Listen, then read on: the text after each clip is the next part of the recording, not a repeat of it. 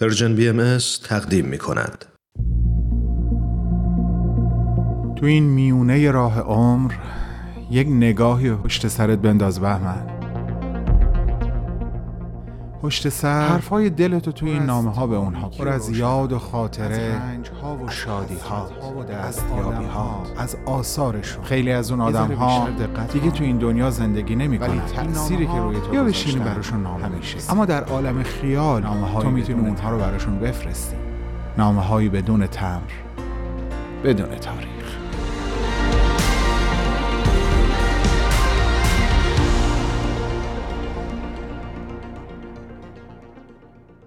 درود به همه شما عزیزان که در حال گوش کردن به نامه امروز هستین. مصادف شدن این شنبه با روز جهانی رادیو اتفاق جالب توجهی بود. من تصمیم گرفتم در این نامه تاریخچه آغاز کار رادیو در ایران عزیز خودمون رو با شما مرور کنم. آخر نامه بهتون میگم که این نامه رو به چه عزیزانی تقدیم کردم. هیچ کس نمی‌دونه اولین جمله‌ای که چهارم اردیبهشت 1319 از رادیوی تازه تأسیس تهران پخش شد چی بود. علاوه بر اون در مورد اولین گوینده هم اختلاف نظر وجود داره. یک عده خانم توسی حائری رو به عنوان اولین گوینده رادیو نام می‌برند و یک عده خانم قدسی رهبری. که گفته میشه در روز افتتاحیه رادیو هم گویندگی مراسم به عهده ایشون بوده. رادیو تهران در محل فعلی باغ موزه قصر شکل گرفت.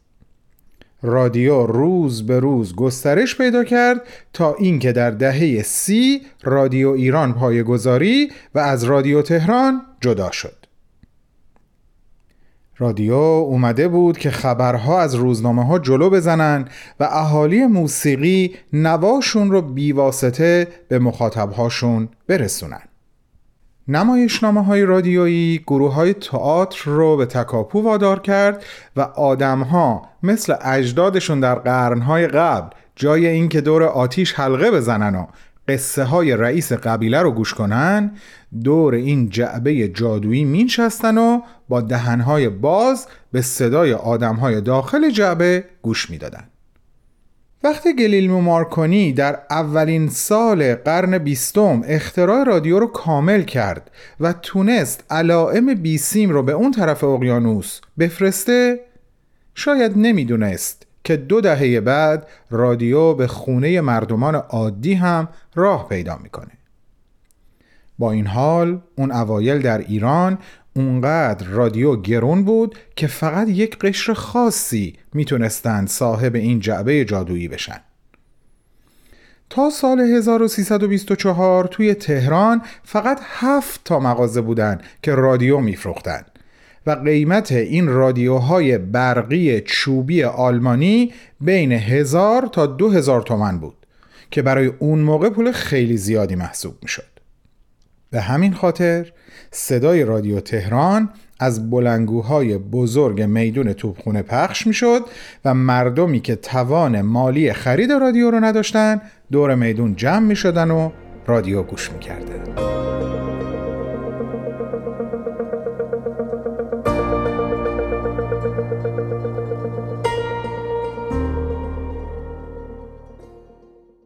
حالا بریم سراغ دوره درخشان موسیقی رادیویی. قبل از اینکه رادیو راهش رو به خونه های مردم باز کنه گوش کردن به موسیقی تنها از طریق گرامافون ممکن بود. با تأسیس رادیو ترانه های ها افتاد سر زبون مردم کوچه و بازار.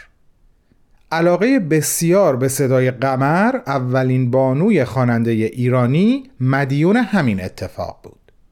اولین خواننده مرد رادیو هم ادیب خانساری بود توی اون روزا استادانی مثل ابوالحسن سبا، مرتزا محجوبی، مهدی خالدی، مرتزا نیداوود، علی تجویدی و جوانهایی مثل همایون خورم سلیقه موسیقایی مردم ایران رو ارتقا دادند.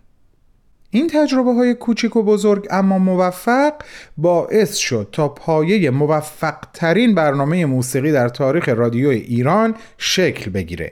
از میانه دهه سی به مدت 22 سال بدون وقفه. گلهای رنگارنگ برنامه شماره 168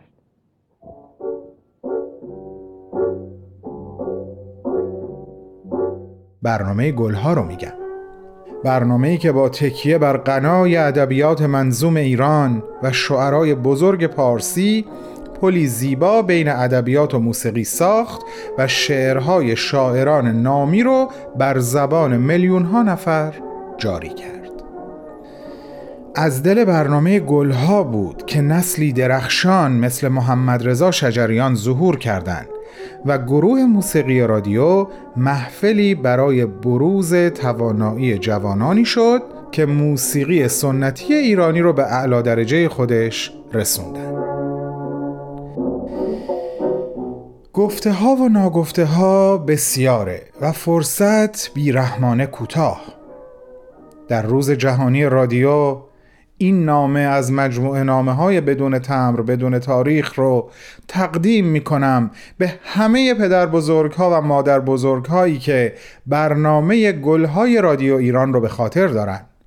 بارها پای پخش موسیقیش نشستن باهاش لبخند زدن اشک ریختن عاشق شدن و معدودی از اونها تونستن عشق قلب هاشون رو ابراز کنن. من خاکم و من گردم. من اشکم و من دردم تو مهری تو نوری تو عشقی و تو جانی.